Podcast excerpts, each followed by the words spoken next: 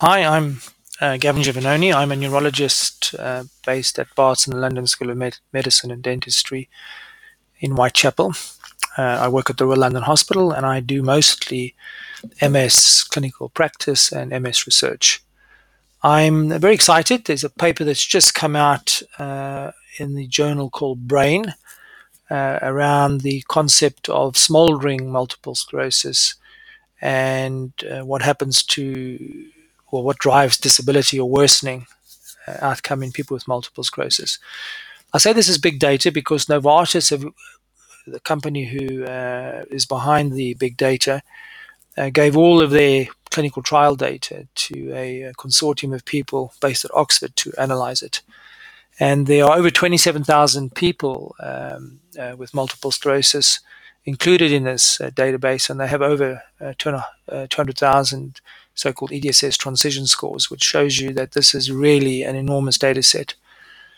Um, I think there's probably nothing new um, because what they are telling us in this big data set that most of the worsening uh, that occurs is independent of uh, relapse activity. We call that PIRA. So that's not new. We've uh, seen that now in quite a few data sets that what drives uh, the majority of worsening uh, is progression independent of relapses. Um, hidden in the data, though, is this observation that relapses do count, um, but they count for a very small amount of worsening disability. and I think the important message is that if you do have a relapse in the following year, you're much more likely to uh, get worse uh, or have progression. Now, that doesn't tell you the relapse is causing it because what they don't uh, analyze is the difference between people on a therapy versus people on placebo. And that's a really important question. Does this observation apply to both groups? Now, outside of this big data set, uh, we know from other trials and particularly the MSBase data that this observation only applies to people on a disease modifying treatment. So, if you're on a therapy and you have a relapse, you're much more likely to get worse.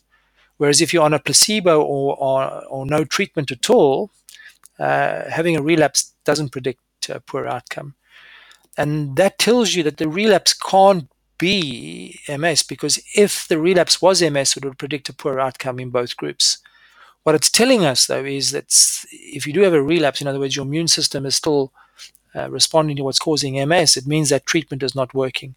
So, yes, a relapse or MRI activity, which is the MRI marker of a relapse, um, is telling us that your therapy is not doing something to whatever is causing MS, and your immune system is then responding to uh, the multiple sclerosis. Uh, and if you're not on a treatment, whether or not you have those uh, relapses, MRI activity doesn't really predict outcome. With the exception that very early on in the course of the disease, in the very first few years, uh, people with more relapses tend to do worse than people with fewer relapses. Now, that doesn't tell you it's the relapse that's doing it. It could also be uh, what's underlying those relapses. So I uh, haven't changed my mind. Uh, this data doesn't change my mind on the, uh, the observation uh, based on deductive reasoning and applying medical philo- philosophical arguments is that relapses and focal MRI activity are not MS. And this is a really important uh, message because we shouldn't be focusing on uh, MRI and relapses as being the only outcome for our treatments, in other words, our treatment target. Uh, if we did focus on that, then we're missing out on a lot of what's happening in these, this population. You know, most of the worsening is occurring independent of relapses. So therefore, we have to go way beyond just treating relapses and MRI activity. We've got to stop smoldering processes. We've got to stop the accelerated brain volume loss or brain atrophy that occurs. We've got to stop those slowly expanding lesions. We've got to try and get rid of the oligoclonal immunoglobulin response inside the brain and spinal cord, which we think may be driving some of those lesions, particularly those lesions that occur in the uh, cortex or the surface of the brain, the so-called subpial lesions. So there's lots of other processes that are going on uh, that we're not capturing by simply treating relapses and MRI activity. I think another message, which we now know from other studies, is that age uh, and how much disability you've got predict if you recover from uh, relapses, for example. And so, what that tells you is the younger you are and the less disability, or in other words, the more reserve your brain and spinal cord has, the more capability you've got of recovering from an attack. That's not no, that's not uh, a novel finding. We know we know that from other studies, and so the message here is that uh, we've got to prevent disability because we've got to present protect your reserve. You know what gives you the ability to uh, and the resilience. Let's call it resilience to recover and maintain function is not acquiring disability in the first place. So this is another argument for very effective uh, early treatment to get on top of the disease processes that drive multiple sclerosis uh, early on in the, the, disease. I think it was very reassuring that a, a, subgroup of the patients in this big data study were people uh, were, were, pediatric MS, children with multiple sclerosis, and we know that the uh, adolescent or child brain is remarkably plastic. It has an incredible ability to uh, recover function, and it it's uh, clear that the pediatric multiple sclerosis patients, um, most of what's causing damage in them is actually relapses, and they have very little um, uh, progression independent of relapsativity or smoldering MS. That doesn't mean to say they haven't got smoldering MS. It just tells you that the young brain is the resilient brain and is able to deal with smoldering MS. Uh, sadly, we now know from natural history studies that people who have childhood onset or pediatric onset MS do end up with problems later on. So those aging mechanisms eventually kick in. And so uh, this paper really does uh, dovetail very, very well with the uh, review we've just put out about smoldering MS, uh, the real MS, uh, that just came out in Advances in Neurological Disorders. And, um, um, you know, some of the uh, um, insights that we put forward into in that paper are supported by this big data uh, uh study.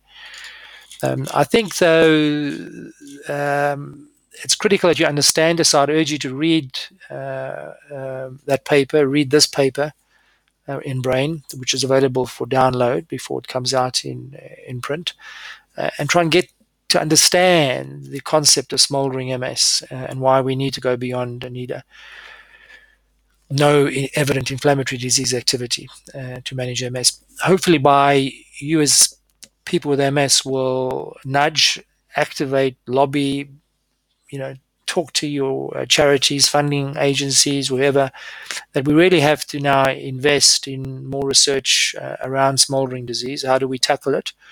And obviously, to prevent MS, you know, why should people get the disease? We now have good evidence of uh, factors that trigger uh, MS. We should be focusing on trying to prevent the disease uh, as well.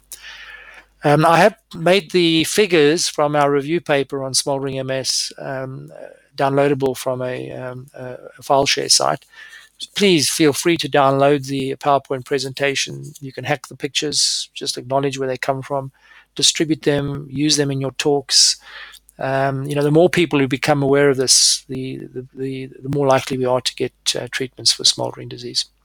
So I hope you enjoy this. And just to um, another plug, um, you know, we are hoping going to make the MS-Selfie uh, newsletter uh, live in terms of curated website. So all the information we're putting onto the uh, uh, MS-Selfie, particularly around self-management of MS, will be on a curated website. And uh, I would just like to thank all the people who uh, who have subscribed. Um, you, um, you've given me a sufficient uh, stream of income to at least uh, uh, activate a professional writer and a uh, freelance web designer to get the website off the ground. So I really appreciate your support. Thank you.